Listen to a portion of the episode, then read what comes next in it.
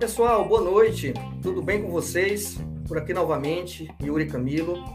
Você está no projeto Entrevistador Forense e nós estamos aqui para mais uma live, né? uma live muito bacana, um tema que, é claro, é a essência do nosso canal aqui. Apenas um recadinho rápido, né? Para quem já acompanha aqui, não é novidade, mas Após a live, ela fica gravada aqui no canal do YouTube, no projeto Entrevistador Forense. Depois eu vou replicar com certeza lá no Instagram, Entrevistador Forense, e também vai estar lá no Spotify, né? Quem gosta de ouvir ali apenas com áudio, né? Com uma musiquinha de fundo ali para animar um pouquinho a conversa, fique à vontade também, porque provavelmente aí no final de semana eu já vou estar postando por lá também para vocês acompanharem, tá? Pessoal, a gente vai estar aqui falando sobre entrevistas, né? Eu chamei aqui um colega, um parceiro de trabalho, na verdade, aqui, o Daniel é, somos da mesma empresa, da ICTS Proactivity, já estamos acostumados aqui a ser dupla, né, Daniel, em várias entrevistas aí, em casos críticos que a gente trata, né, então já estamos acostumados aqui a dividir a tela, né, como se diz, né. Daniel, cara, é uma satisfação ter você aqui contribuindo com o projeto Entrevistador Forense, né, a gente já vinha marcando aí um certo tempo, que bom que deu certo, e para quem não te conhece ainda, faz uma apresentação rápida, dá um overview aí sobre a tua carreira e daqui a pouquinho a gente vai avançando no tema. E fica à vontade, cara. Tá bom. Boa noite, Yuri. Boa noite, pessoal. Primeiramente, Yuri, agradeço aqui o, o, convite para participar do seu projeto, né? Entrevistador Forense. Assim, projeto fantástico, muito interessante. É o nosso dia a dia, né? Entrevistas investigativas é, faz parte da nossa rotina fazer essa atividade e volta e meia a gente está junto, cobrindo casos, enfim. Então, aqui é uma honra, é uma satisfação participar é, daqui do, do projeto Entrevistador Forense, tá? É, bom, meu nome é Daniel Lima, eu sou advogado de formação, eu estou na Protivity é, já faz aí 11 anos e meio, né, praticamente, né, 11 anos e meio agora no final do ano, então realmente é, é um tempo bastante considerável. É, e desde o início, é, na, na, na Protivity, é, eu sempre fiz entrevistas, né? Lá atrás, mais entrevistas de compliance, entrevistas na época chamadas de entrevista aderência ética, né? Que hoje em dia é entrevista de compliance, de contratação, e depois eu mergulhei aí na parte de entrevistas investigativas, né? E, e realmente é a minha atividade principal, né? Gosto muito de realizar as entrevistas investigativas, assim, é uma ferramenta fundamental na, na nossa área, né? Na área de investigação. E, enfim, tô, assim, já tenho assim é, é bastante entrevistas aí na, é, no currículo, vamos dizer assim, né? Entrevistas de, de relacionadas a a diversos é, é, é, segmentos, né? Enfim. Então é, é, e entrevistar pessoas é, eu costumo falar que entrevistar é uma caixinha de surpresas, né? Assim tudo pode acontecer. Você está lidando com o ser humano, você está lidando com a pessoa, enfim. E aí você realmente tem que ter realmente sempre o, o respeito, né? Fazer bem feito, buscar sempre fazer o melhor. E por mais que você tenha bastante experiência, você tem que se aperfeiçoar. Você vai sempre fazendo uma entrevista melhor que a outra, né? Então é um desafio diário. Enfim, é um pouquinho aí do meu breve, né, um resumo aí da, da, da, minha trajetória, enfim, e, e, aí a minha atividade principal, essa parte de entrevistas, também realizo treinamento, né, de, de compliance, treinamento de técnicas de entrevista, enfim, é, faço, e a gente faz, né, Yuri, toda essa parte de apuração de, das investigações como um todo, mas realmente a, é, a atividade principal é essa voltada para é, as entrevistas investigativas. Então, muito satisfeito em participar aqui e estou à disposição dos questionamentos. Beleza. Olha só, vou te entrevistar, hein, Daniel? Que coisa, hein? Um prazer. É isso aí. Cara, e assim, só, só um adendo, né, Daniel, antes de eu te fazer aqui a nossa primeira pergunta.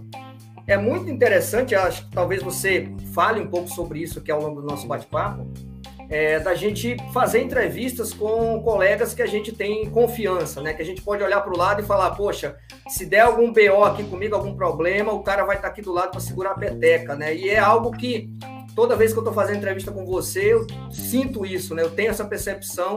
É, acredito que a recíproca também é verdadeira nesse sentido porque assim é, é, é, muito legal as equipes de compliance e de investigação corporativa ter esse entrosamento, né? Principalmente os entrevistadores, né? Muitas das vezes, né, Daniel, Algumas perguntas até que eu faço, você já sabe qual é a próxima que eu vou fazer e vice-versa. Então, é muito bacana isso, mas eu vou deixar que você fale isso mais para frente aí melhor e complemente essa informação.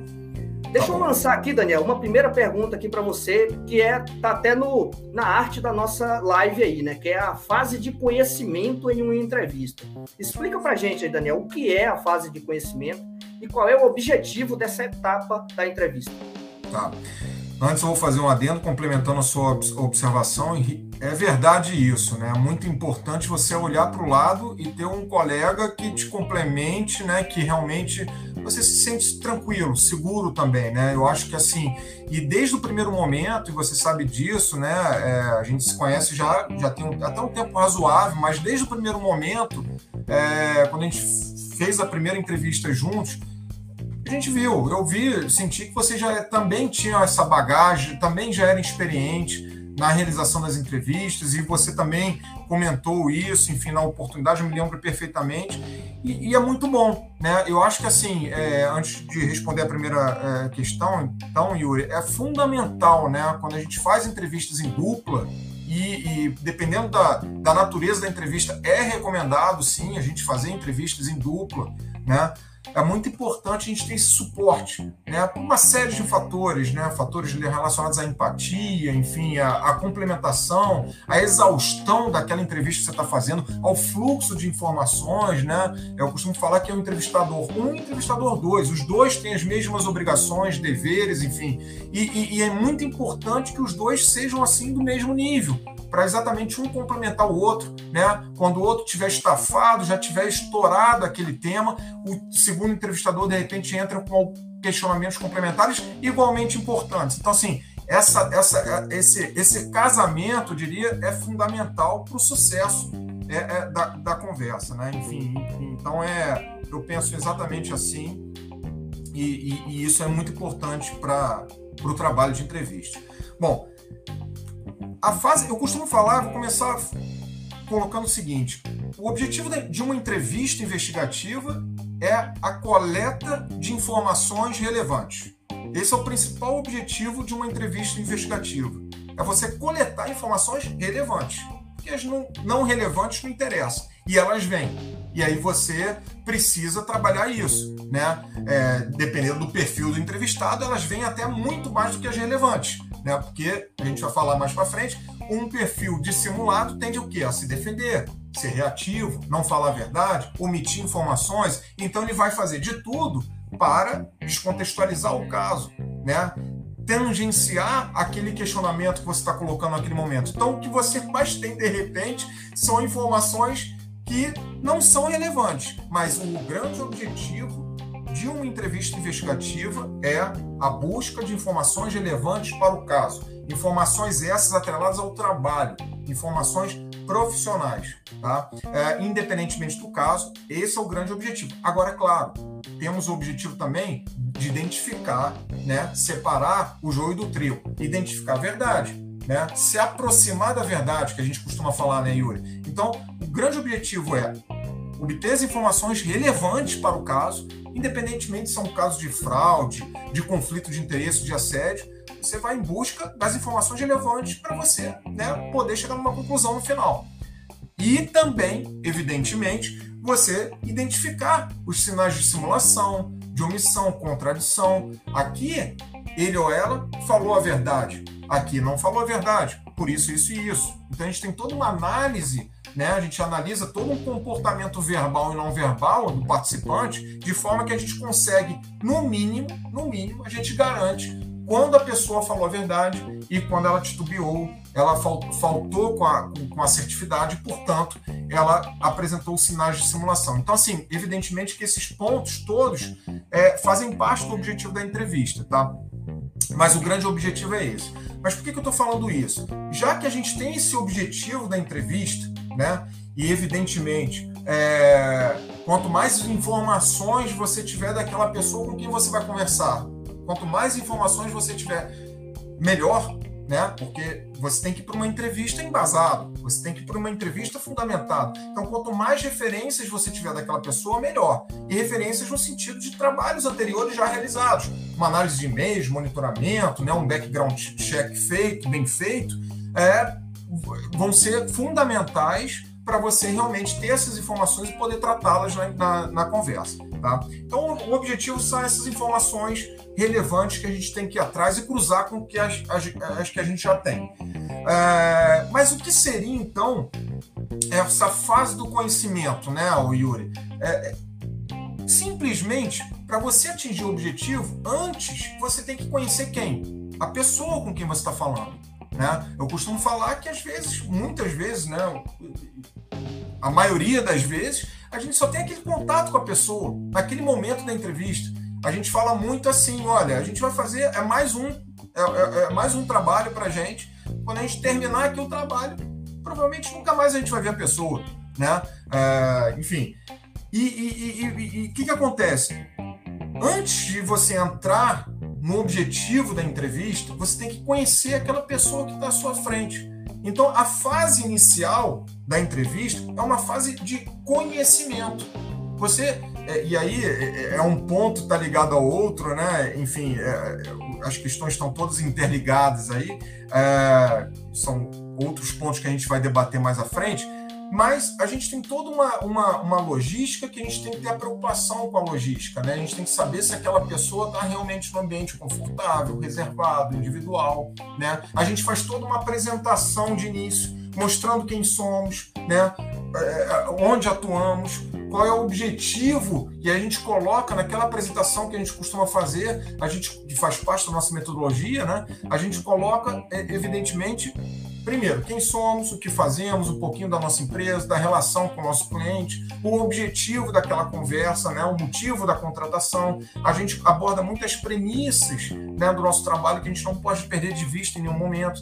Então, premissas da transparência, da confidencialidade e da espontaneidade. Então, a gente tem toda uma apresentação para aí sim a gente começar a entrevista. E começando a entrevista, a gente tem que deixar aberto a nossa primeira pergunta é uma pergunta inicial e aberta. Me fale sobre você. Porque eu tenho que conhecer quem é aquela pessoa que vai me trazer informações. E ela muitas vezes ela começa a fala abordando históricos, histórico dela de vida pessoal, profissional, como ela ingressou na companhia, quem a convidou, se ela participou do processo seletivo, quanto tempo ela tem de casa, se ela está satisfeita, né, como é que é o organograma, como é que é o relacionamento dela na companhia, enfim.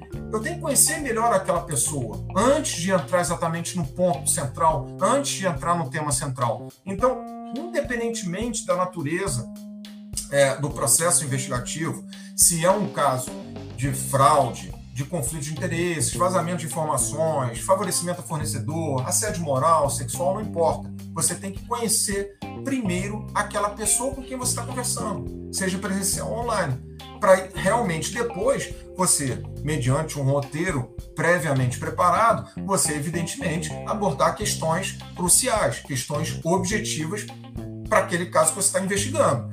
Mas antes de mais nada, a gente tem que ter esse cuidado de conhecer a pessoa, quem é aquela pessoa. Porque muitas vezes, né, Yuri, é, a, a, a, as pessoas, muitas vezes, a maioria das vezes, ela fala, o que ela fala é o que é, lhe é interessante falar. Né? As pessoas trazem aspectos relacionados à família, né? É, mostra, que, fazem questão de mostrar que é casado, que é casada, que tem filho, né? que tem toda uma preocupação familiar narra direitinho para você todo o histórico profissional. Ela tem interesse, ela quer, ela tem essa preocupação de falar para você que, ela tem uma vida ali, né, uma, uma trajetória ali né, de, de trabalho até ela chegar naquela companhia. Então ela mostra para você, inicialmente, já quais são os pontos que lhe interessam. E isso é muito bom. Né? Quantas vezes a gente pega conversas, entrevistas, que a pessoa não traz uma linha do tempo razoável, não traz uma ordem cronológica das questões, e a gente tem que intervir em muitos momentos para a gente entender primeiro que aquela pessoa, da onde veio, né? como aceitou aquele convite, se participou do processo seletivo, se foi convidado por alguém que é tido como suspeito naquele nosso caso. Então, assim, N fatores a gente consegue entender lá no começo da entrevista. Mas antes, a gente precisa entender quem é ela. Então, independentemente é, da natureza da, da, da, demanda, é fundamental até por uma questão de respeito, né? É, eu acho que respeito é, é, é o princípio para qualquer tipo de relacionamento. Eu costumo falar que a transparência e o respeito, né, é, é, é são pontos assim cruciais em qualquer tipo de relacionamento, né? independentemente do perfil né, da, daquele participante, se aquele participante tem culpa no cartório, expressão que eu costumo usar, eu gosto muito, se tem culpa no cartório ou não, não importa, você tem que sempre tratar com transparência e respeito. E esse respeito, né, o participante observa desde lá no início, quando você está o conhecendo e ele também está te conhecendo. Porque ao mesmo tempo que é importante você conhecer com quem você está falando, ele, lá no início, ele está te conhecendo. Ele está conhecendo como você conduz a reunião, se você tem respeito por ele ou não, se você está seguro no caso ou não, se você está sendo transparente no caso. Isso tudo vai impactar e vai ser, vão ser fatores assim essenciais para o sucesso do caso. Então, eu costumo falar que a fase de conhecimento é a fase de conhecimento do entrevistado, da entrevistada. Né? A gente tem que conhecer quem ele é. E, evidentemente, essa fase de conhecimento ela está atrelada também com a fase de levantamento de informações. Não só eu tenho que conhecer quem ele é, mas a, a partir do momento que você já tem um prévio conhecimento dele, você vai trazendo situações e, e questões é, é, é, que são fundamentais para você elucidar aquele caso. Ou seja, você vai tratar as questões motivacionais, as questões de relacionamento dele no trabalho, né? Tanto com, com o chefe como com os pares e subordinados, se ele está motivado ou desmotivado, se ele tem atritos, desavenças, se está tudo bem, quais os pontos de melhoria, né? o que, que ele considera, o que, que ele acha do nosso processo investigativo. Então você já vai pegando percepções que são importantes para a análise da, do caso. Né? E, evidentemente, nessa fase de conhecimento, é o momento que você também é, é importante a gente explorar o caso. Fazer o levantamento de informações, né? Buscar todas as perguntas que a gente tem que fazer. Se é um caso de assédio, a gente tem que perguntar questões relacionadas a relacionamentos atritos, a desavenças, e muitas questões já vêm ali nesse primeiro momento. Se é questão de fraude, desvio, evidentemente a gente tem que perguntar tudo que a gente sabe, tudo que a gente já tem, de repente, informações e o que a gente não tem de informações, e, evidentemente, trabalhar e fazer perguntas abertas e fechadas é, é, na, na, busca é, do, do melhor entendimento de cada caso. Então, assim, a fase de conhecimento é uma fase inicial, é a primeira fase, é a fase de toda entrevista. Toda entrevista tem essa fase de conhecimento, tá? Tem essa fase de conhecimento, mesmo nas entrevistas confirmatórias. E é, é fundamental para quê? Para você conhecer o entrevistado, a entrevistada, conhecer melhor a atividade deles e também, evidentemente, dentro dessa fase de conhecimento, você vai tratar e fazer né, perguntas voltadas para você ter né, obter o levantamento de informações sobre o caso. Então, assim, é, de uma forma assim bem, bem ampla, eu acho que eu dei uma, uma um overview aqui da coisa. A, a, fase de conhecimento é uma fase fundamental que antecede qualquer entrevista, independentemente da natureza. Entrevistas de mapeamento, né, Yuri? Entrevistas de mapeamento é, que são entrevistas, mas que são focados. São entrevistas focadas para você entender processos, procedimentos. Aí a, a, o objetivo já não está muito em pessoas, né? O foco já é, é para a gente entender processos, operações, atividades, procedimentos, mas são entrevistas, são entrevistas. Mas antes de você entender tudo aquilo, você tem que entender quem é aquela pessoa, qual o carro que ela ocupa, quais as funções que ela realiza, quais são as atividades dela, quanto tempo ela tem de casa. Isso é o que? Fase de conhecimento. Então você pode tratar essa fase de conhecimento tanto numa entrevista, mapeamento, como, como numa entrevista levantamento de informações e como numa entrevista confirmatória, se assim o caso requerer. Então é fundamental para você conhecer a pessoa com quem está falando com você, para você conhecer melhor quem ela é naquele ambiente corporativo e, evidentemente, fazer as perguntas de levantamento de informações. Beleza, perfeito, Daniel. E temos já algumas perguntas aqui, uma galera dando um alô para gente. Eu já vou é, dar um alô para eles aqui. Só um ponto, Daniel, que você trouxe aí que curioso, né, e me chamou a atenção que é algo que a gente utiliza também nas entrevistas, né? Muitas das situações eventuais que a pessoa eventualmente traz nessa fase de conhecimento, a gente usa como gatilho até muitas das vezes na fase de confirmação lá, confirmatória, confirmação de evidências, porque, por exemplo, né, na maioria das vezes, se a pessoa traz ali na fase de conhecimento uma situação, por exemplo, se ela fala da família, da filha, do filho, da esposa, é, é algo que importa para ela. Então é legal da gente trazer esse ponto, muitas vezes, lá na confirmação de evidências. Né? Claro que talvez a gente nem consiga entrar nesse tema aqui durante esse bate-papo, mas são pontos, tudo que a pessoa trouxer para vocês, pessoal, na fase de conhecimento, você pode usar aquilo como informação adicional quando você tiver, entre aspas, né, fazendo um confronto ali lá no final de evidências, por exemplo, né? Ô, Daniel, deixa eu dar uma alô aqui para a galera. Ana Paula tá com a gente aí, o Martins, o Emerson Januzzi, nosso colega, é, João, o Barreto também está por aqui, o Musa, a Carolina, é, deixa eu ver mais quem. O Ricardo está por aqui, Ricardo Maia. O Alexandre Orime, que nós temos live aqui também já no canal, ele falou sobre grafologia e as emoções. Alexandre Orime, muito obrigado aí por, por, estar acompanhando também. E temos uma pergunta aqui já, Daniel. Primeira aqui, temos duas, na verdade. Vou fazer a da Ana Paula aqui, que é, é nossa colega de trabalho aqui. Ela está colocando você na berlinda, hein, Daniel? Vamos lá. É, ela pergunta assim, ó, até que ponto é relevante conhecer o aspecto social do entrevistado, né? Já que dentro de um contexto social, um ou outro pode apresentar respostas consideradas pouco assertivas. Que é que você tem a falar sobre isso, Daniel? Vai lá. Excelente pergunta, Ana. Um abraço. É... Bom, é, no começo da entrevista, né, é, a gente já percebe né? E aí naquela fase, né, que a gente faz de small talk, né, é uma fase então é, que a gente não pode deixar de falar, né, Yuri? A fase de small talk é a fase lá do quebra-gelo, né? Aquela fase que a gente está falando amenidades, informalidades, sem entrar em aspecto de trabalho, justamente para você, né? Tentar né, trazer um ambiente mais confortável para quem vai participar daquela reunião. Nessa fase também, evidentemente, você já está analisando todas, toda a linguagem corporal e verbal daquela pessoa que vai falar com você.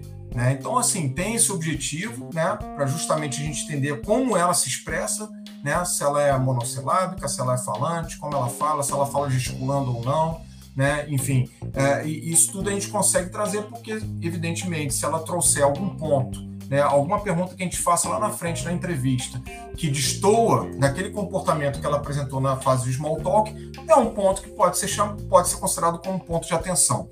Então, assim, é, nesse início, já no small talk, antes de, até da gente entrar na entrevista, a gente já consegue perceber, né, evidentemente, porque a gente está falando com a pessoa, né, da, do, dos limites, da, da, do conhecimento, dessa parte cultural, do conhecimento da pessoa, isso a gente já consegue perceber na próprio, no próprio small talk. Já meio que já dá para perceber isso, né? Se é uma pessoa é, mais, é, mais simples, mais humilde, mais operacional, né?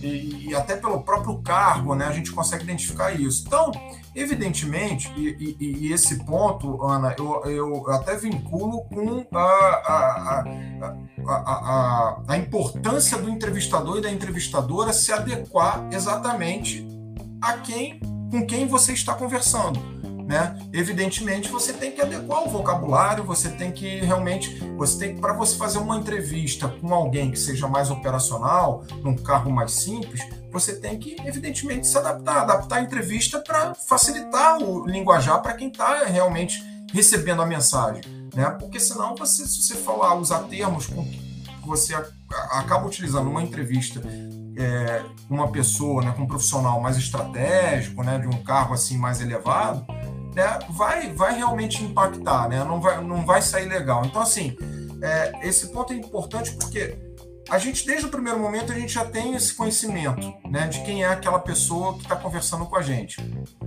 E essa parte a gente consegue trabalhar exatamente na fase de conhecimento, na, nas questões iniciais. Quando a gente pede para falar, para ela falar um pouco de si, um pouquinho da trajetória dela, enfim, a gente já vai balizando desde ali. Então, a, a, a, gente entende também que cada público, cada profissional, ele tem um tipo de perfil, né? Evidentemente, né? Eu, eu fiz uma entrevista, eu, eu, coloco, não sei se eu já comentei com vocês, mas há muito tempo atrás eu fui fazer uma entrevista com um colega e entrevistei, era até um denunciante. E esse denunciante foi uma entrevista realizada no interior, é, fora do estado do Rio, enfim, mas numa cidade do interior. E esse denunciante ele mal olhava para mim, ele mal olhava para mim no olho, né? Sabe quando a pessoa fala com você e começa a olhar para baixo, fala com você e olha para baixo, desvia o olhar? E no começo eu achei assim, poxa, vamos ver se ele vai continuar assim, enfim, ou vão ser pontos de atenção assim que eu vou ter que analisar. E, na verdade, ele teve esse padrão de comportamento a entrevista inteira. Né? Porque é o perfil dele, ele tinha um perfil mais simples, mais singelo. Ele trabalhava numa fazenda do interior, então, pessoas assim mais humildes, mais simples, têm um tipo de comportamento, não, de repente não fixa muito o olhar, né? Ele não olha muito para você, ele olha de, fala para você, desvia e olha para baixo, para o lado, enfim. E se você não tiver essa calibração, se você não tiver essa análise, você vai acabar considerando que a pessoa está querendo esconder alguma coisa, que ela está dissimulando, e não, a gente tem, tem, que ter muito cuidado exatamente por isso, Ana, porque uh, na apresentação, na fase de conhecimento, a gente começa a conhecer o entrevistado, a entrevistada, e evidentemente cada um tem um perfil, um perfil é, socioeconômico mais simples, mais, mais humilde, né? Tem de ter um comportamento, um outro tipo de perfil, um perfil né, com, com, com é, assim, com mais conhecimento, né, com mais com mais, com mais cultura, vamos dizer assim, ele tem um outro tipo de perfil, né? Ele é, de repente, são pessoas mais assertivas, né? É, enfim, então isso gente, é muito importante a gente balizar. Agora, a gente acaba conhecendo o entrevistado, a entrevistada, no começo da entrevista, nessa fase de conhecimento, né? Quando você vai abordando um pouquinho o histórico de vida dele, né? A trajetória dele na empresa, dela na empresa, enfim. E a gente, evidentemente, a gente sabe com quem a gente está falando, né? São, são pessoas mais simples ou não. E isso é muito importante exatamente para a gente ter esse balizamento. Né? Será que naquele lugar, naquela vida que aquela pessoa leva, naquele ambiente de trabalho, você não teria o mesmo comportamento? A gente tem que ter esse entendimento, a gente tem que ter o quê? Essa empatia para entender que aquela resposta que aquela pessoa deu condiz com o ambiente de trabalho dela, né? condiz com o mundo dela. Então a gente tem que fazer dar esse peso, né? É, e não o mesmo peso para todos. A gente tem que exatamente ter esse cuidado, ter essa, essa cautela de analisar as informações, analisar os diferentes perfis, né? Os ambientes em que eles estão inseridos, para exatamente a gente conseguir analisar as informações e tratá-las. Enfim, então é, é muito importante a gente saber o ambiente que ela que, que ela trabalha, o mundo que ela está inserido, enfim, porque evidentemente pode ter, podem trazer comportamentos distintos na entrevista e a gente tem que ter essa essa essa sensibilidade. Acho que é fundamental. Perfeito. Sensibilidade e cautela na hora da análise, né, Daniel? Porque para a gente não cometer injustiças aí com alguma pessoa, né, eventualmente. O Barreto, obrigado pela pergunta. Eu vou fazer ela daqui a pouquinho, porque ela tem muito a ver com uma outra que eu já ia fazer, então já, a gente já emenda as duas, tá? Ô Daniel, vamos evoluir aqui e tem uma teoria, né, muito bacana, muito legal, que é chamada de teoria da sopa de rã, né? Você conhece muito bem e eu queria que você explicasse o que é essa teoria e como que a gente aplica ela durante as entrevistas. Fala aí pra gente. Beleza. É, e você também conhece muito bem, enfim, a gente costuma falar isso né, em treinamentos teoria da sopa de rã é o seguinte: é, se a gente experimentar encher uma panela de água, colocar no fogo, no fogão e aquecer essa água, deixa, aquece a água, deixa ela fervendo, borbulhando. E aí você joga uma rãzinha, um bichinho dentro dessa água já borbulhando, já escaldando de quente borbulhando. O que, que vai acontecer? O bicho, a rã, ele vai pular na hora, ele não vai ficar. Né? Se você entrar numa, numa, numa água quente, né, escaldante quente, você vai sair na hora.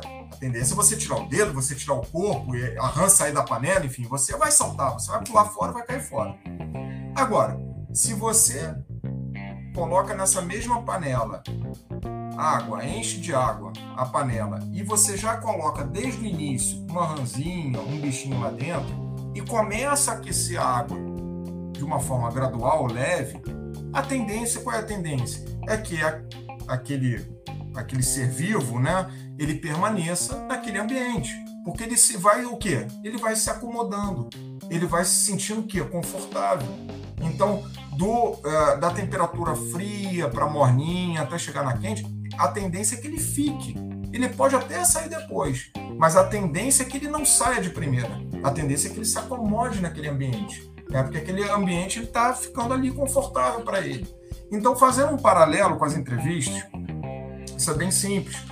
É, nas nossas conversas, por uma questão metodológica, né, a gente não a gente não trata o assunto é, de bate pronto, a gente não traz o assunto. Se a gente está tra tratando, por exemplo, um caso de assédio, né, e a gente chega para conversar, vamos lá, com um denunciado ou a denunciada, a gente não chega para entrevistado ou para o entrevistado e já traz esse caso. Olha, teve uma denúncia de assédio e você está sendo investigado porque você pode ter cometido isso, isso e isso. A gente não traz dessa forma, porque se você trouxer, tivesse a comunicação é, direta, no sentido de já trazer o tema central, se ao menos fazer uma apresentação, se ao, ao menos colocar ele no ambiente com uma água friazinha para mornar e aquecer de uma forma gradual, essa, a tendência é que esse participante, que essa pessoa não participe que ela saia fora. Se você já chega com uma comunicação assim, vamos dizer assim, com o pé na porta, né, a tendência é que ela não fique naquela reunião com você é muito grande.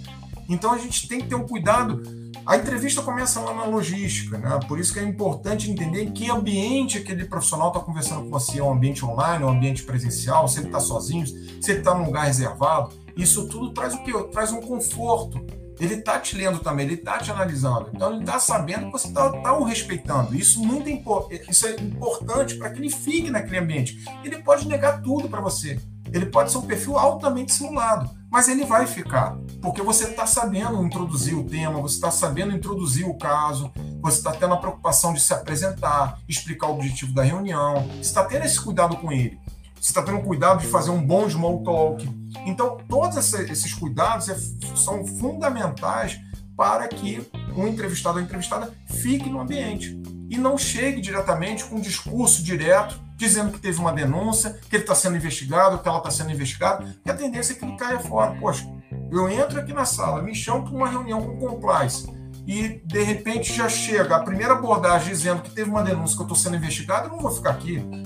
Então, isso exatamente fazendo um comparativo, né, uma, uma, uma, analogia com a teoria da sopa de rã, se você entrar com esse discurso direto, já com a água fervendo, ele vai sair, né? Aquela pessoa vai se evadir do local. Agora, se você tiver esse cuidado de se apresentar, apresentar né, a empresa que você trabalha, apresentar o objetivo do caso, né, falar das premissas, são fundamentais, né? Isso traz uma credibilidade, isso garante que o, assim, isso mostra e o entrevistado né, percebe que tá tendo, você está tendo um cuidado com ele, você realmente está investigando o caso, né? De repente aquela pessoa é a denunciada, é o denunciado, mas você está tendo realmente um respeito que tem que ter a todo momento. Né? De novo, ele pode não te falar nada, ele pode emitir vários sinais de simulação, né? várias informações ali irrelevantes, mas ele vai ficar até o final porque você respeitou o processo, você respeitou a metodologia, você teve uma introdução, um desenvolvimento, uma conclusão, né? E isso fez com que ele se ambientasse naquela reunião e ficasse com você até o final. E aí você não perde a entrevista. Porque o que a gente garante na entrevista, a gente não pode garantir, evidentemente, um resultado, né? Eu costumo falar isso. Nossa obrigação de meio, não de resultado. O que a gente pode garantir tecnicamente, né, Yuri? A gente garante o quê? Quando a, a, análise da informação, por exemplo, de que a pessoa falou realmente a verdade para a gente ou não falou a verdade. Isso por análise técnica de linguagem verbal e não verbal, a gente traz isso muito né, nos nossos relatórios, nos nossos materiais. Então, isso a gente traz com segurança.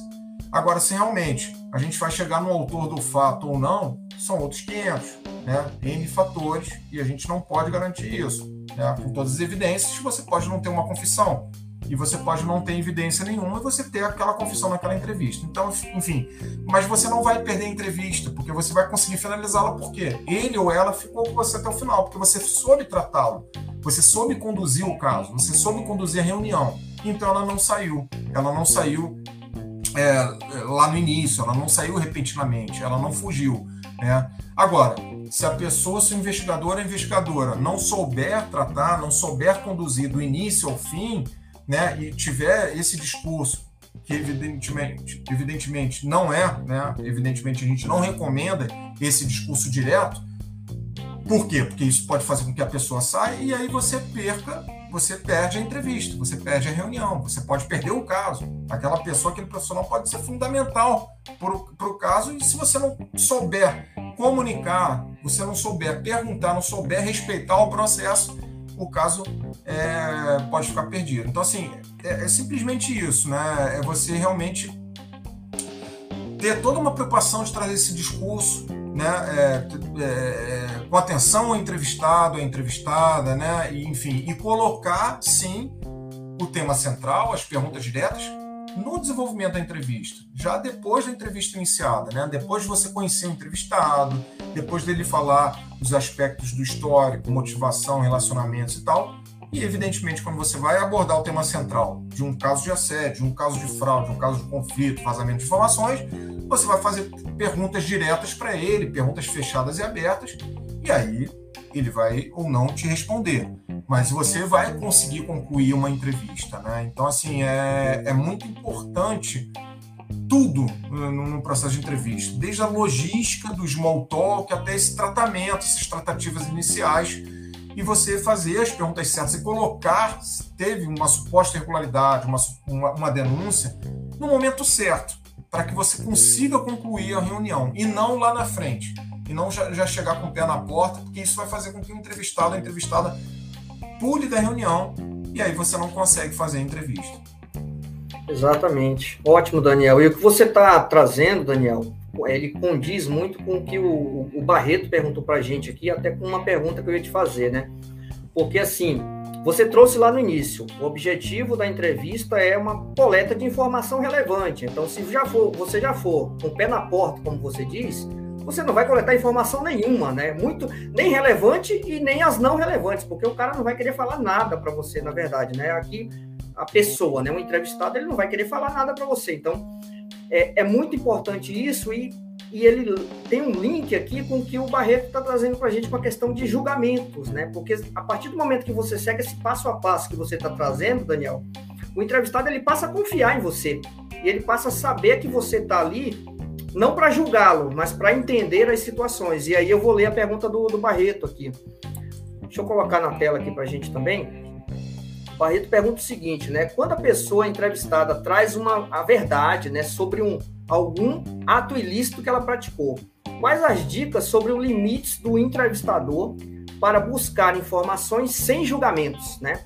E aí, Daniel, eu já complemento também com uma pergunta que eu vou te fazer mais à frente, né? Quais os limites da atuação do entrevistador forense? Explica aí pra gente. Legal, obrigado, Barreto. É, Cara, se a pessoa entrevistada ela já traz a verdade sobre algum ato ilícito que ela praticou, né? Seja um caso de assédio, de fraude, independentemente, ótimo. Então, ela já está, ela na qualidade de, de testemunha, ela pode ser uma entrevistada ou entrevistado. Aí, é, a interpretação que eu faço aqui é o seguinte: essa entrevistada ou entrevistado não necessariamente ela é, ela é o, lá o que tem culpa no cartório. Ela pode ser uma testemunha. Ela pode ter, ter, ter, ter, eita, ter presenciado um caso de assédio. Né? E de repente até a vítima não denunciou e a testemunha denunciou no lugar da vítima, porque tem fatores que fazem com que a, a pessoa não denuncie, né? Medo, retaliação, necessidade do emprego e tudo mais. Enfim, então, independentemente se a testemunha se é vi, se, se, ou se é a, a, a denunciado ou denunciado, é muito importante você explorar o caso. Se ela está trazendo a, as informações lá é, de que aquele caso é verdade, é muito importante você explorar. Quando, desde quando vem acontecendo, né? Uh, como vem acontecendo, quem participou, quem estava presente, por que quem está presente, quem ouviu? Porque você vai colocar no rol dos entrevistados e dos entrevistados. Então, quanto mais informações, e até principalmente em casos de assédio moral e assédio sexual, quanto mais informações a gente tiver, quanto mais o compilado tiver mais robusto, melhor ainda. Né? Porque às vezes são casos de difícil comprovação. Né? Então, quanto mais testemunhas para entender se aquela pessoa fez aquela atitude, aquela atitude é, é, assediosa com outros né, é, profissionais, de repente é uma coisa assim é, é, disseminada na empresa. Então, assim, quanto mais relatos, melhor. Né? Enfim, então, assim, se a pessoa já traz a verdade daquele ato ilícito, você tem que explorar. É muito importante que você explore todo o modus operandi, toda a extensão daquele caso, traçar realmente uma linha do tempo, desde quando aconteceu, quando cessou o caso, quem estava presente, como é que foi a postura, quem ouviu, né? Se também essa pessoa que a gente está entrevistando, né, sofreu na pele também, foi vítima dessa situação, né? Por que, que ele tem esse comportamento? Quantos mais têm esse comportamento igual a ele, né? É, é, enfim, explorar o máximo, explorar realmente o máximo se é um denunciado ou uma denunciada, eu posso ler que já é uma confissão, já temos uma confissão, né? É, e aí, evidentemente, praticamente acabou a conversa. É deixar ele falar e você vai explorar todos os detalhes. Mas é, é, é, é muito importante você realmente fazer análise, e isso que você colocou, o Barreto, é, é fundamental. E a gente está no nosso discurso a todo momento. Né? As nossas análises são feitas sem pré-julgamento. O que importa para a gente é a análise da informação, é o conteúdo do relato. Eu não quero saber quem falou o quê. Claro, para efeitos do nosso trabalho, a gente até precisa traçar um cronograma, a gente até para a gente né, colocar em ordem quem a gente vai falar primeiro, né, para obter mais informações, quem são os pontos mais fracos, os elos mais fracos, os carros mais frágeis, né, quem são as possíveis vítimas, testemunhas, informantes, para deixar os mais críticos para o final, para a gente ter mais subsídios elementos para a gente poder confrontá-lo né, em busca né, de mais evidências possíveis para a gente poder confrontar no final. Né? Agora, todas as nossas análises, todas as nossas conversas, né, são feitas as análises das informações sem julgamentos. Isso está no nosso discurso e na nossa prática. O que importa para a gente é o conteúdo. Né? A gente não trabalha com fofoca. Eu falo isso na apresentação. Né? O que importa para a gente é o conteúdo dos relatos. E para a gente ter o conteúdo, para a gente ter informação, a gente precisa perguntar.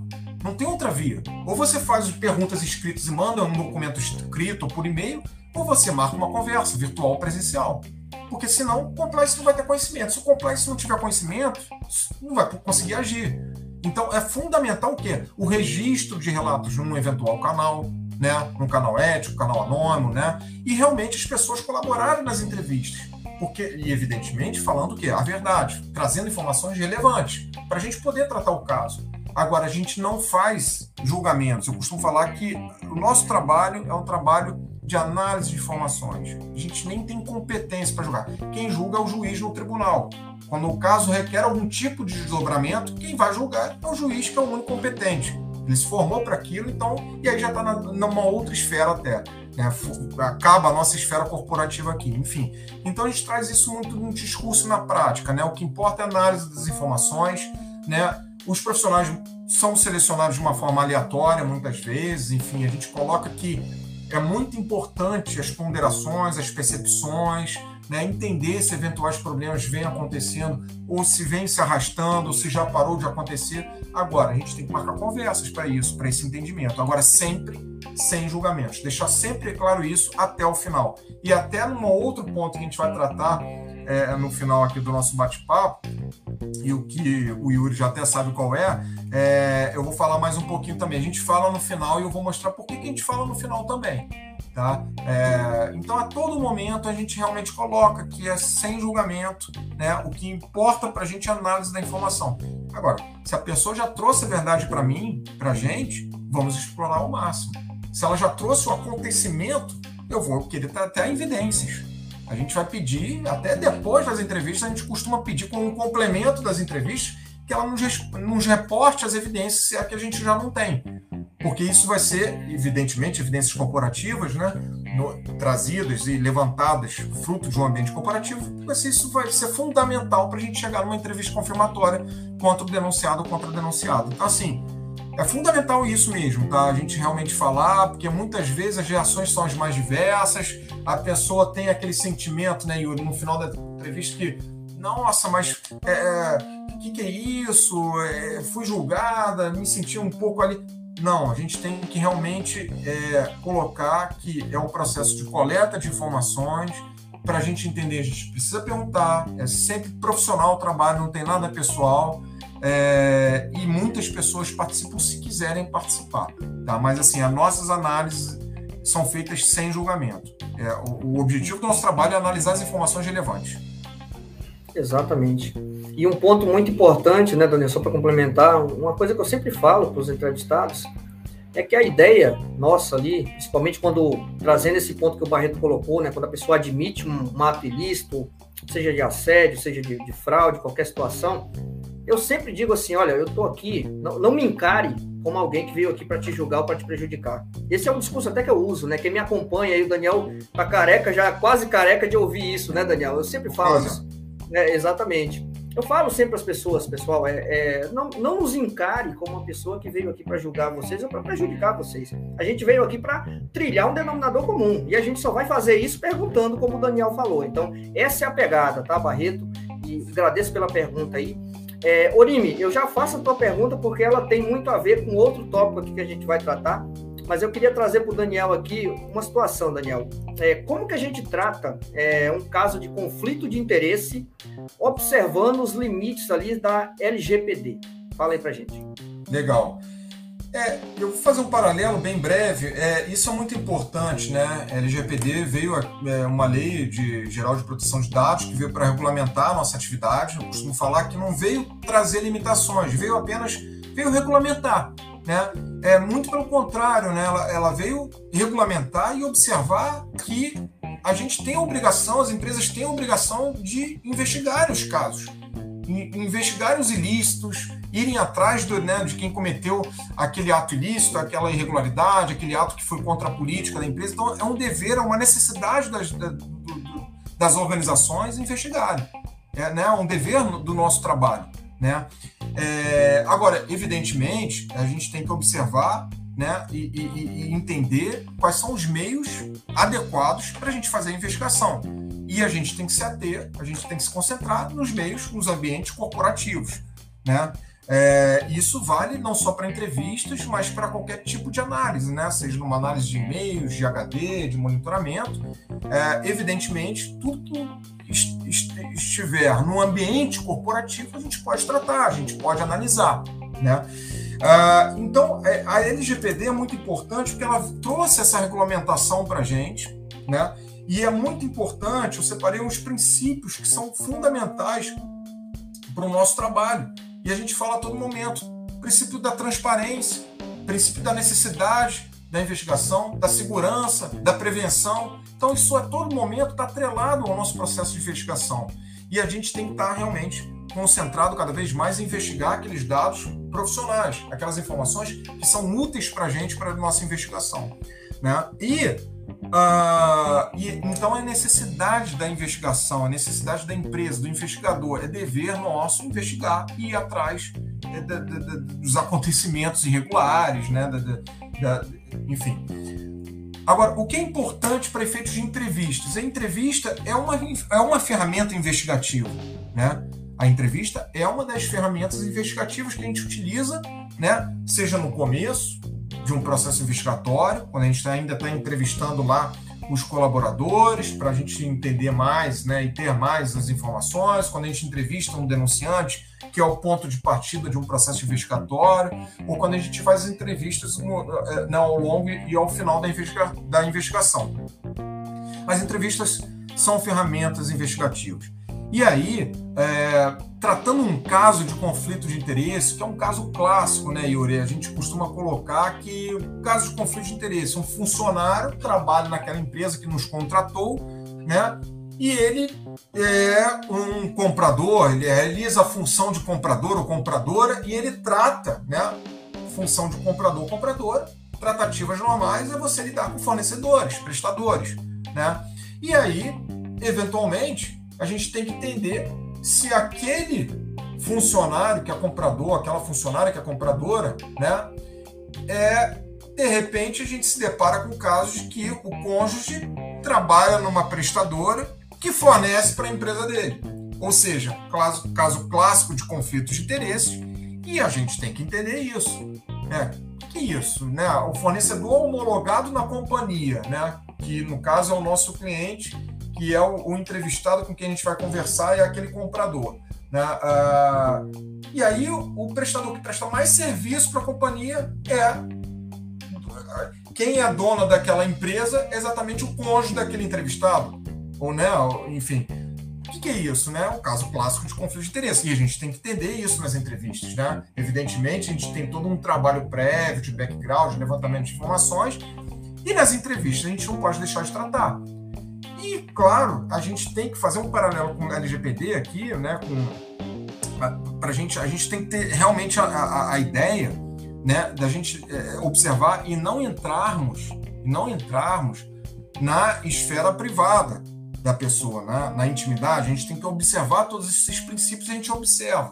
Então, eu sempre falo também nas entrevistas, todas as nossas perguntas, e a gente tem que saber fazer as perguntas, tem que ser técnicas e profissionais. A gente tem que mostrar que as nossas perguntas, os nossos questionamentos, eles são atrelados ao trabalho. Eles têm uma importância com o trabalho. Eles fazem um sentido. Né? É, a gente não pode fazer uma pergunta solta, uma pergunta que adentre lá, né, que entre na esfera privada da pessoa. Isso é, a gente tem que ter cuidado com isso, que isso pode dar, né, evidentemente, desdobramentos futuros, enfim. Então, mas ao mesmo tempo, num caso de conflito de interesses, é, que de repente a gente já levantou, tá? Essa, essa empresa, a dona dessa empresa é a cônjuge desse entrevistado com quem você vai falar. E é a empresa que mais presta serviço para a empresa né, sua, que, que, que é, a empresa, o cliente que te contratou. Então isso já foi mapeado, já foi levantado. E isso a gente tem que trazer para a entrevista. Como é que a gente traz isso para a entrevista? Perguntando. E aí fazendo as perguntas iniciais na fase de conhecimento para entender quem é aquele profissional, se é casado ou se não é, isso a gente pode perguntar. E lá no começo ele já vai trazer. Lá no início da entrevista, nos aspectos de conhecimento, na fase de conhecimento, para a gente entender um pouquinho melhor o histórico pessoal e profissional daquela pessoa, da, da, daquele participante, ele já vai trazer para a gente né? Se é casado, se não é, né? Se aquela pessoa, se o entrevistado só tem aquela fonte de renda ou se ela tem alguma outra atividade paralela. Isso, essa questão eu gosto muito de colocar, colocar no início. Né? Então, se é um caso então de conflito de interesses, vazamento de informações, mas mais conflito de interesses, essa questão de você entender se, ela, se ele tem uma outra fonte de renda, atividade paralela, se já teve uma empresa, é, onde atuou, e aí entender esmiuçadamente, porque às vezes atuou numa prestadora, entrou na empresa, enfim, e atuou numa prestadora que é concorrente, aí entrou na empresa e agora né, abre o caminho todo para a prestadora, né? Da, da, da cônjuge dele poder atuar e poder fazer os, os inúmeros favorecimentos, enfim, isso tudo é muito importante no começo, você conhecer aquela pessoa, entender de onde ele vem, né? Se tem atividade paralela, outra fonte de renda, se é casado ou não é, o que, que o marido ou a esposa faz, e ele já vai falar. Se ele não falar no começo que o marido ou a esposa tem alguma empresa, e a gente sabe que ele tem, o que ela tem, porque a gente já realmente mapeou isso, se ele não falar, ele está mentindo.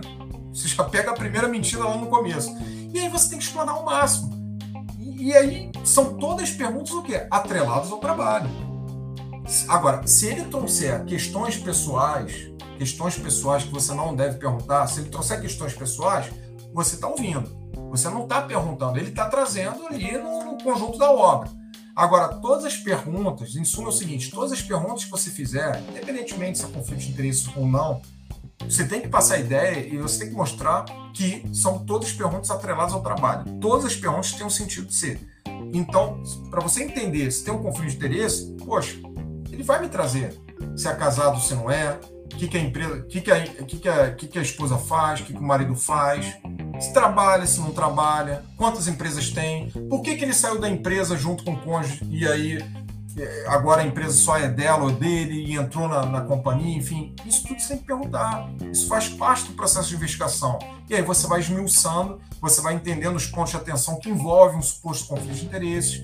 Então, eu, eu quis trazer aqui conflito de interesses porque. É, é um caso clássico para você entender um conflito de interesse entre parentes, né, cônjuge ou, ou, parentes, enfim, você tem que entender muito esmiuçadamente o histórico de vida dela, profissional, né, enfim, é, é, isso é muito importante.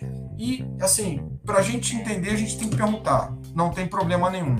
Agora, tudo, evidentemente, baseado num contexto de investigação, né? sempre respeitando o ambiente de trabalho, não fazendo perguntas de cunho pessoal, né? E sempre mostrar. E no final das contas, no final das contas, todos eles, né, Yuri, é, assim, independentemente se tem culpa no cartório ou não, eles entendem o nosso trabalho.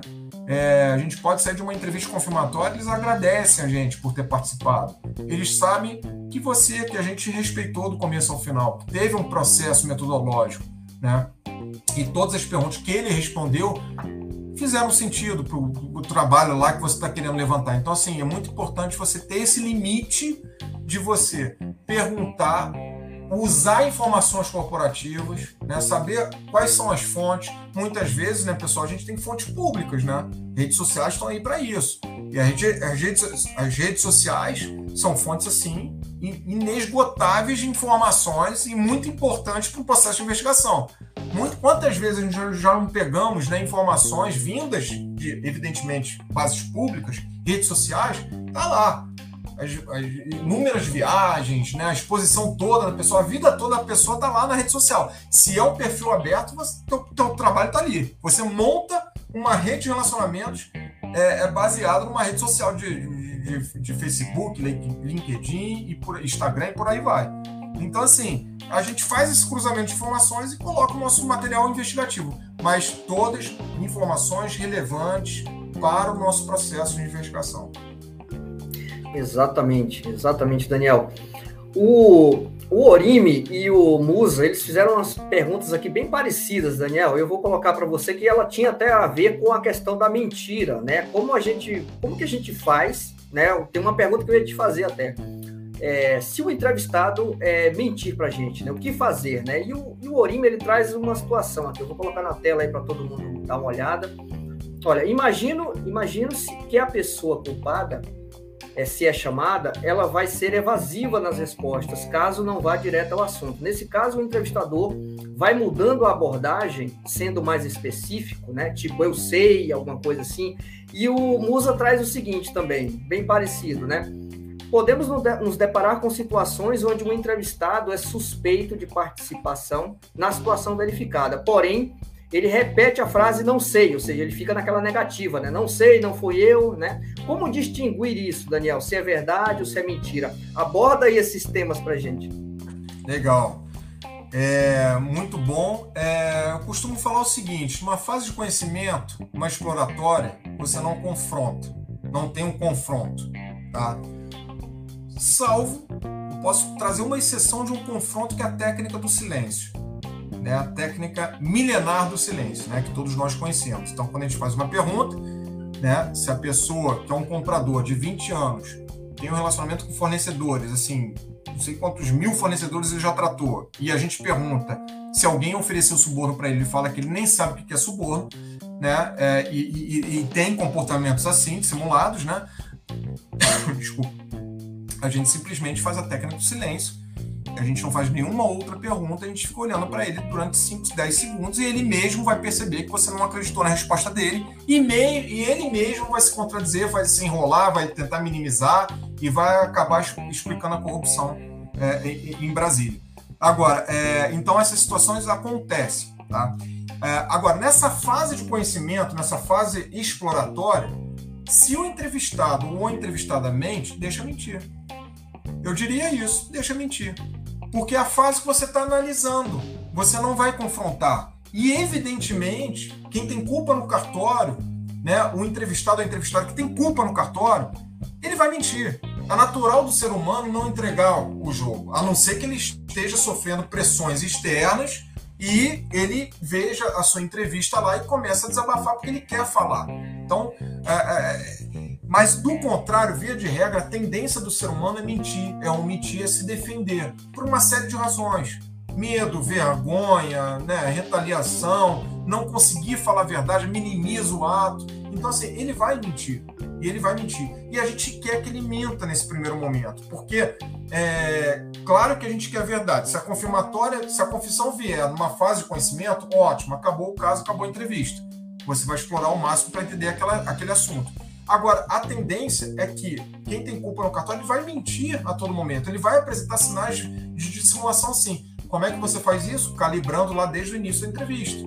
Né? Desde aquela fase do small talk. A fase do small talk serve para você perceber, pelo menos naqueles 3, 4 minutos, como aquela pessoa gesticula, como ela fala, qual é o tom de voz. Né? Isso ela vai trazer o quê? Padrão de comportamento. No momento da entrevista, que não é, na verdade, o início da entrevista, mas essa small talk, essa fase de small talk, é justamente para você balizar o comportamento de linguagem verbal e não verbal da pessoa é, e, e, e, e, é o padrão dele de comportamento. Né? E é o padrão dele de comportamento no momento que ele tende a falar a verdade. Porque eu costumo abordar muito o clima, o trânsito, qual cidade que a pessoa mora, vive, se ela já visitou o Rio de Janeiro. Então, ela tende a falar a verdade, pelo menos naquele momento. Então, eu quero perceber que quando, quando ela fala a verdade, como é que ela reage? Como é que ela traz a linguagem verbal, a linguagem corporal, o tom de voz? E eu tratando assuntos mais sensíveis depois da entrevista, se ela trouxer, se ela trouxer um padrão de voz diminuído ou elevado, junto com um comportamento que ela não me trouxe, que saiu do padrão, cruzou os braços de repente, não foi por frio, não. Foi porque naquele momento ela se fechou para aquele assunto eu vou entender que aquele ponto de atenção pode ser um ponto de atenção por simulação né, do canal paralinguístico, da, do, da linguagem corporal, da linguagem verbal, através da técnica SCAN. Enfim, isso vai me ajudar a entender essas breves simulações. Então, não sei, não me recordo, né, colocar culpa na memória por situações marcantes é difícil. É, né, as pessoas esquecerem situações marcantes. Então, assim, a gente tem técnicas de análise verbal e é, é, corporal para a gente é, considerar quando a pessoa é, dissimula para a gente. E nesse momento, ela vai apresentar essas dissimulações. Ela vai apresentar essas dissimulações. Ah, Daniel, e se você chegar numa confirmatória, você vai pegar esses pontos todos que ela dissimulou, junto com as evidências todas que você tem, e aí sim, na confirmatória, na fase confirmatória, você, no discurso inicial, você mostra que ela tem envolvimento, que ela tem culpa no cartório. E aí você tem todo um discurso, né, para você tratar mais o caso, para você mostrar que isso já está superado, o envolvimento daquela pessoa. E o grande objetivo naquela fase da confirmatória é exatamente entender o motivo pelo qual aquela pessoa fez aquilo. E não mais se fez ou não fez, porque isso já está superado. Então, assim, e aí sim, o confronto vai vir na confirmatória, não na entrevista. Na entrevista você vai colher. Poxa, é, aquela entrevista foi legal, aquela pessoa falou a verdade, ela foi aberta, ela tocou em todos os pontos, ela colaborou efetivamente. E às vezes, tá, pessoal, a pessoa não tem um tempo de casa mínimo, ela realmente ela desconhece sobre aquele assunto. E aqui eu já estou tratando de é, possível informante, testemunha, é aquela pessoa vem e traz, não sei, eu sou nova de casa, eu estou aqui há um mês, dois meses, e efetivamente ela não sabe. Então, uma entrevista que a gente faz 40 minutos, porque não tem mais para onde ir. E ela falou a verdade. E a verdade dela é falar que ela não sabe, e ela não sabe. Tá? Agora, diferentemente do não sei, quando é um não sei dissimulado. Da pessoa que tem culpa no cartório, da pessoa que às vezes a gente até tem dúvida, mas você analisou que aquela pessoa não foi assertiva naquele ponto, que ela preferiu esconder para preservar o colega. Então ela omite informações. Então a gente pode considerar um parcial transparente. Então, é, existem inúmeros fatores pelos quais as pessoas podem mentir e elas vão mentir nesse primeiro momento. E a gente não vai confrontar. A gente confronta, a gente confronta no final numa fase confirmatória. E na fase confirmatória, mesmo a gente não tendo evidência, a gente também pode tratar, dizendo: olha, Fulano, você, a gente fez essa entrevista nesse primeiro momento, você foi dissimulado em vários pontos, e a gente precisa da transparência.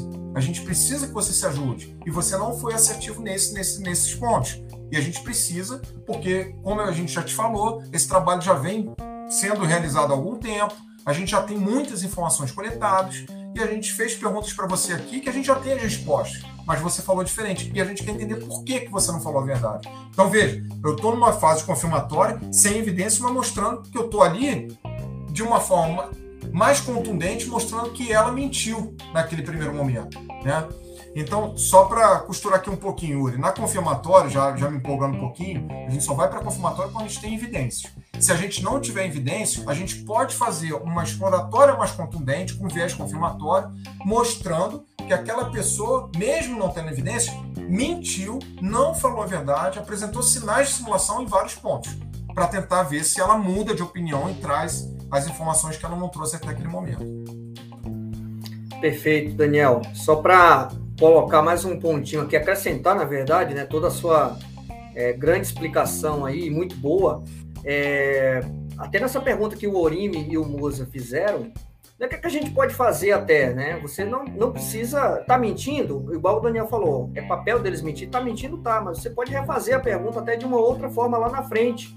Por exemplo, se você notou que isso é um ponto de desconforto, é um ponto de atenção, é um ponto que incomodou o seu entrevistado, você não precisa estressar o assunto ali. Você dá um tempo, né? Entra numa outra temática e depois volta nesse ponto que você identificou o estresse. Porque aí talvez ele te traga uma informação melhor ou até ele se contradiga. Que aí facilita de você analisar, poxa, teve um ponto de atenção de desconforto lá atrás, aqui ele se contradisse, então tem alguma coisa que é um ponto de dissimulação, é um sinal de dissimulação que pode ajudar a gente na fase confirmatória, como o Daniel falou, bem falou, né? É isso aí. O, o Orime até tá brincando aqui com a gente, né? Entendedores, né? Deixa eu colocar aqui. Ah, já tá na tela. Entendedores entenderão. Eu sei o que vocês fizeram no verão passado. É, é isso aí, Orime. É, é dessa linha aí, tá? E a, e a Cristina, né? A Cristina sempre acompanhando a gente aqui. Ela, na hora que você estava falando, Daniel, sobre a questão de perguntas sobre atividade paralela, né? Uma renda secundária, né? Ou, ou da pessoa, do entrevistado ou da família, ela até trouxe aqui nesse ponto, né? Que eu acabei nem lendo aqui na hora, né? Mas ela diz concordo. Deixa eu colocar na tela de novo aqui. Ela diz: concordo. Peguei um caso né, com perguntas sobre é, segunda renda, funcionário comprando produtos e revendendo. Né? Então, é interessante, né? A depender do caso, você, como conflito de interesse, como o Daniel trouxe, que você trazer esse tipo de pergunta assim para você entender não só a renda daquela pessoa, como a renda familiar, porque isso pode te ajudar durante a entrevista. Beleza. Ô Daniel, a gente está indo aqui para os nossos finalmente. Se tem mais uma pergunta aqui, é claro, se o pessoal é, não se animar aqui para fazer mais nenhuma pergunta, né? Mas vamos lá, pessoal, fique à vontade aí, tá? A gente tá, a gente avançou aqui, já está um pouquinho mais de uma hora, mas estamos abertos aqui para interagir com vocês, tá? Daniel, falando aqui até sobre um tópico que está até na nossa arte aqui da nossa live, né? Falando um pouco sobre a despressurização, né? Claro que quando a gente faz uma entrevista, né, de explorar comportamentos que a gente chama de exploratória, a gente passa ali no mínimo uma hora e meia, duas horas com o nosso entrevistado, né? E é claro, a gente trata pontos que eventualmente vai deixar aquela pessoa desconfortável, vai causar ali alguns picos de estresse. Como é que a gente no final despressuriza isso, né? Como é que a gente deixa, né, a entrevista lá no final ela menos talvez tensa, né? Como é que a gente é, minimiza lá no final talvez essa tensão? Explica aí pra gente. Exato. É, as reações são as mais diversas, né, Yuri? É, as reações são as mais diversas e aqui, independentemente do perfil, né, se a pessoa tem culpa no cartório ou não, é, evidentemente é, é uma entrevista diferenciada, né? Muitas pessoas falam para a gente o seguinte: poxa, é a primeira vez que eu participo de uma entrevista de, de uma entrevista dessa. Gostei e de fato gostou mesmo, tá? Gostei, enfim. Uh, e realmente uma entrevista diferenciada. Não, não estava preparado para responder essas questões. Então, assim, tem todo um, várias reações, né? E, é, independentemente, né, pessoal, da, do perfil, né, do resultado, enfim, é, se é, é, é exploratório ou não, é, é muito importante no final a gente despressurizar. E o que é despressurizar, né? No final das contas, a gente vai estar terminando a entrevista, né, fazendo as considerações finais, falando, falando lá, fazendo as perguntas de transparência, né, se a pessoa mentiu, se ela quer realmente voltar em algum ponto que a gente tratou, se ela teve dúvida em algum tema, se algo que a gente não perguntou, ela acha que é importante colocar, considerar, enfim, quer retomar algum tema, mudar algum posicionamento, a gente sempre deixa ela à vontade nesse final, né, Yuri? E aí a gente pede para ela classificar transparência, né? E, e, e, outras, e outros questionamentos aí. E a gente encerra a entrevista. A gente encerra a entrevista. Então aqui eu estou falando de um exemplo de uma entrevista exploratória. Tá? A gente encerra a entrevista. E a gente agradece a participação dela, é, né, do, do entrevistado, da entrevistada, a gente agradece a participação dela e a gente sempre, por uma questão metodológica de resguardo do nosso trabalho, a gente tem vários resguardos e a gente tem que ter sempre esse cuidado. A gente pergunta se ela foi ofendida, destratada, né, enfim, desrespeitada em alguma pergunta que a gente fez. Isso é pergunta básica e clássica, independentemente da conversa, independentemente da natureza. Tá? Então, nessa parte final, a gente já fechou a entrevista. Eu, pelo menos eu faço essa primeira pergunta, né? Seja online ou presencial, eu tenho esse cuidado de fazer uh, essa primeira pergunta. Para o quê? Para exatamente. E as reações aqui, né, pessoal, são as mais diversas são respostas do tipo: Nossa, não, me, me, me senti incomodado quando você perguntou sobre aquele tema suborno, sobre aquele conflito, pareceu que você não estava acreditando muito, ou então não, não me senti incomodado. São perguntas assim que incomodam um pouquinho, mas eu entendi o seu trabalho, muito legal, enfim. Ou então não, não me senti incomodado nem um pouco. Se quiser, faz outras perguntas. As respostas são as mais diversas, né? E para todas elas, independentemente da, da, reação, é claro, quando alguma pessoa né, nos apresenta uma reação um pouquinho mais desconfortável, que ficou desconfortável com um pouquinho com a entrevista, e é uma entrevista que, por natureza, a gente acaba, é natural a gente tirar o, o, o, conforto daquele entrevistado, da entrevistada, né? Porque a gente está falando de assuntos assim sensíveis de repente não muito agradáveis, mas igualmente importantes para a empresa ter o conhecimento, para a gente ter o conhecimento e poder tratá-los e analisá-los. Então, evidentemente, mas são importantes. Não são agradáveis, mas são importantes. E as pessoas entendem. Até aquelas que confessam entendem e agradecem pelo trabalho e elogiam o trabalho. Então, assim, para as reações mais contundentes que causaram as pessoas que se sentiram um pouquinho mais desconfortáveis, a gente tem um pouquinho mais cuidado com ela no final, mostrando o quê? olha, fulano, é, então a gente faz essa pergunta para ela, dependendo do que ela falar, e a gente mostra para ela o seguinte, olha, a gente tem uma metodologia de trabalho, a gente aplica essa metodologia de igual forma para todos os, entrevistados, todas as entrevistadas. Você não é a única que está participando. As pessoas que quiserem participar, e muitas já participaram, e outros ainda vão participar, se quiserem, vão participar. Então você não é a única. A gente faz as mesmas perguntas para todas elas independentemente da área, da função, do carro. São todas perguntas profissionais, não tem nada pessoal. A gente não faz nenhum tipo de pré-julgamento. Lembra daquele ponto de julgamento que a gente tratou no começo da live? A gente não faz nenhum tipo de pré-julgamento, não é a nossa expertise aqui, não é o nosso objetivo, muito pelo contrário, a gente analisa as informações. Para a gente ter informação, a gente precisa perguntar, não tem outra via. Né? E é muito importante a empresa entender nesse momento eventuais problemas, eventuais questões, se elas vêm se arrastando, a sua percepção como gestor, como diretor, como operador, como funcionário, como terceiro, né? Porque ter um contrato de trabalho aí vinculado é muito importante. O terceiro são os olhos da empresa fora no ambiente de trabalho, enfim. Então a gente tem todo um cuidado de mostrar que todas as perguntas, por mais que fossem e são diferenciadas e às vezes são contundentes, porque para a gente obter a resposta, a gente precisa perguntar exatamente no tema. Muitas vezes as perguntas nossas são diretas, né? são fechadas e diretas para entender, para exatamente as perguntas fechadas ter um viés da gente entender os sinais de simulação que aquela pessoa pode nos apresentar naquele momento. Então, assim, é, a gente mostra para aquela pessoa que participou com a gente que é um processo metodológico nosso, é uma metodologia de trabalho. Nós fomos contratados para entender essa questão, né? E são todas questões inerentes ao trabalho, então não tem nada pessoal. A gente coloca, né, nos colocamos à disposição para conversar eventualmente de novo com aquela pessoa, e muitas vezes as pessoas reaparecem para falarem com a gente depois, né? enviam evidências para a gente como complemento da conversa. Muitas vezes elas colocam relatos escritos no e-mail, considerando que ela teve um comportamento que não foi muito legal, ou seja, uma, uma, uma breve admissão mesmo por e-mail quando a gente faz conversa online. Então, assim, a gente tem todo o cuidado de despressurizar no final, para mostrar para ela, olha, é o seguinte, não é nada contra você e não é. Mas a gente precisa, e a gente precisa fazer essas perguntas para você e para qualquer um. Agora, cabe a você responder. Se você não quiser se responder, pode pular qualquer tema. E se ela não quiser responder, se a pessoa não quiser responder, ela pula. A gente sabe que ela tem aquela informação, a gente respeita, mas por algum motivo ela não quer passar. Então ela até traz, ela verbaliza isso para a gente no final. E evidentemente a gente não pode considerar que ela foi transparente. Mas nesse processo de despressurização, muito mais para acomodá-la, ambientá-la. Por mais que ela ficou lá duas horas com a gente, tratando temas sensíveis de investigação, ela vai sentir que ela teve um cuidado, ela foi cuidada do começo ao final. Então, se a gente tem um cuidado no começo e a gente tem que ter ao longo de toda a entrevista, a gente tem que ter esse cuidado no final.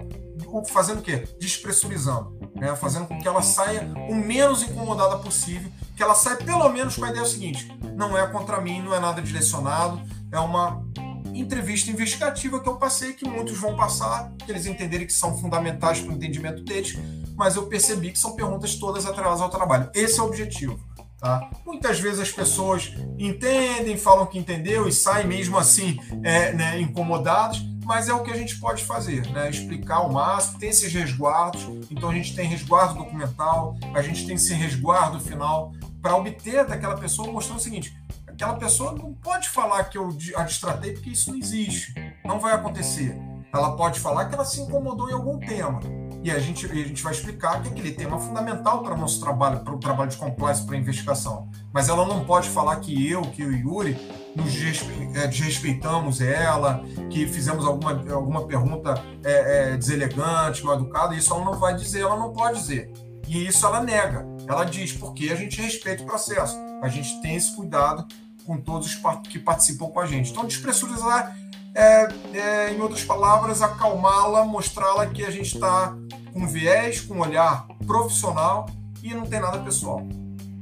Exatamente, Daniel, e até para é, despressurizar a gente também, né? Porque a gente cansa bastante, né? Quem é entrevistador aí sabe que é, você fazer pelo menos três entrevistas no dia, você no final do dia você está esgotado praticamente, é claro, falando aqui que você estiver seguindo a metodologia, uma metodologia adequada, é, similar ou igual a que o Daniel está trazendo aqui para gente, né?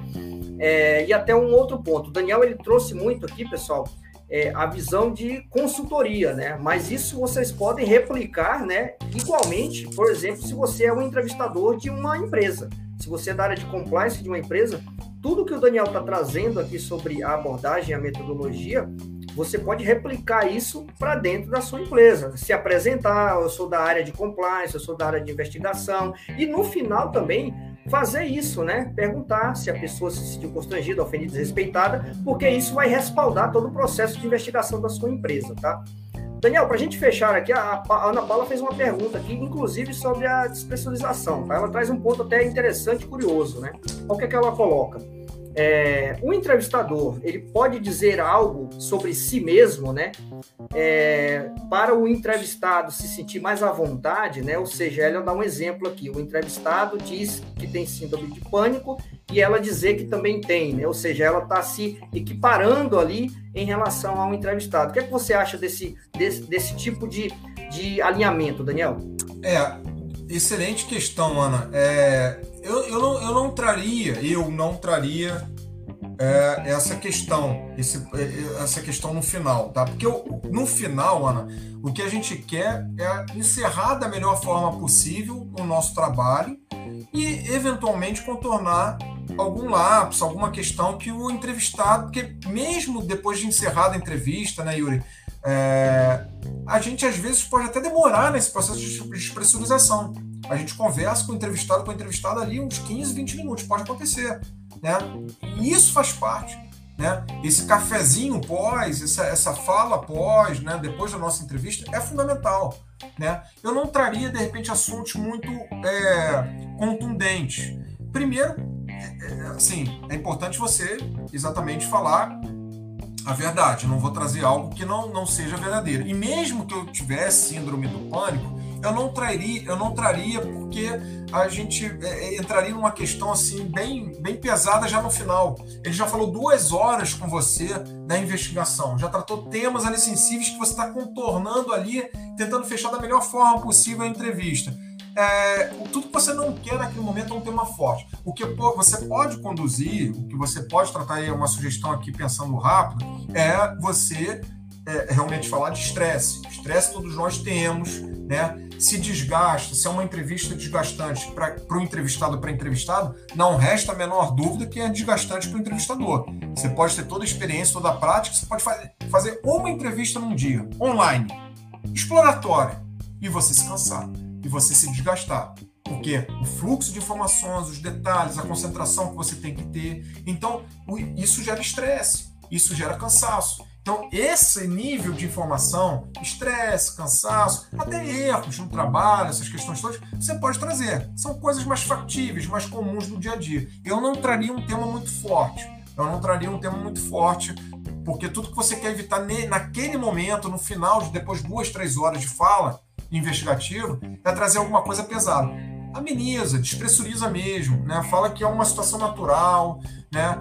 E aí, claro, se ele trouxer essa questão, você não precisa falar de si e, e assim, evidentemente você não vai inventar, e mesmo que seja verdade, eu acho que não precisa trazer. Eu acho que é tentar minimizar, tentar contornar a situação, é, trazer, voltar para o tema lá da reunião, tentar ver que realmente ele tem que ter cuidado, que bom que ele está medicado, ele tem que prestar atenção na saúde, que saúde em primeiro lugar. Então você tem formas e formas de você trazer um, um discurso assim mais mais empático, mais humano, sem você ainda pegar no pesado, mostrar que você também tem síndrome do pânico. Aí ele vai é, tudo que você quer é acalmar, acalmar a maré, né, trazer assuntos mais leves dentro do possível e na medida do possível você fazer com que aquele entrevistado, aquela entrevistada saia o mais confortável ali do ambiente e aí no final das contas ele perceber que aquele momento era o momento para ele estar conversando com você.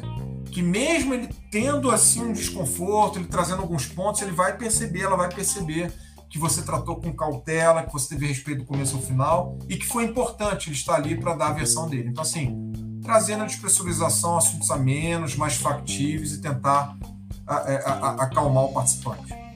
Exatamente, exatamente. Concordo com, a, com, o posicionamento do Daniel. Né? Eu acho que o que a Ana está trazendo é muito questão de rapport, né? Talvez, né? Mas isso daí, é, Ana, talvez seja algo para você usar durante a entrevista, principalmente lá no início, né? Para você conquistar a pessoa, né? Para você alinhar, fazer um espelhamento ali, né? Trazer muita questão da empatia, né?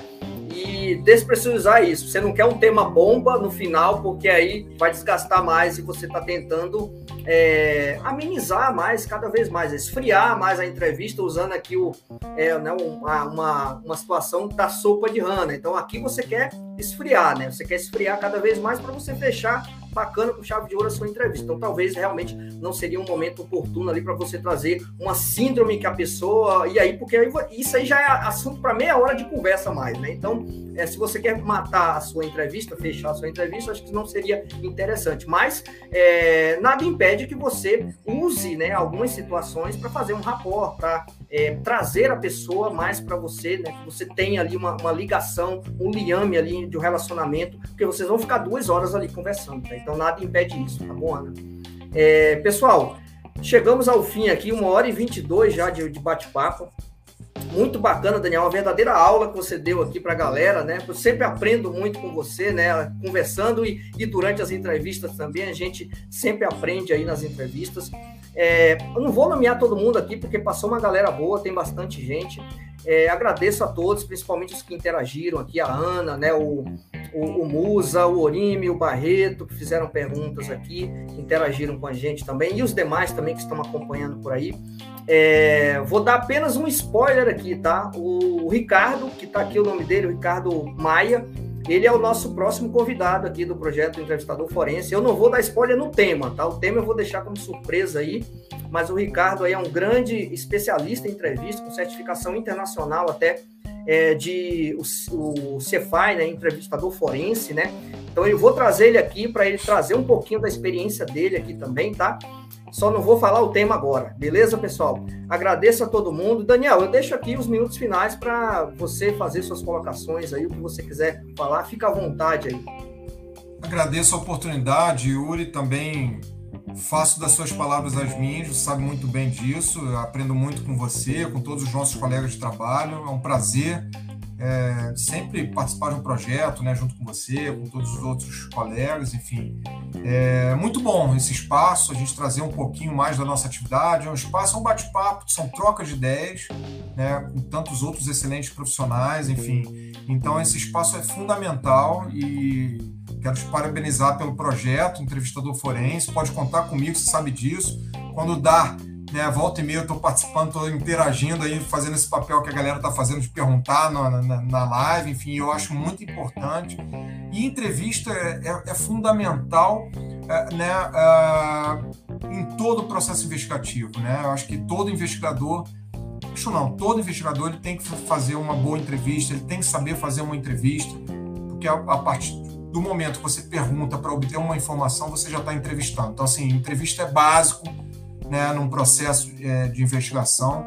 É, eu gosto muito, você também, eu sei disso, é, é, a nossa atividade principal. E, mais uma vez, obrigado pela oportunidade, estou à disposição.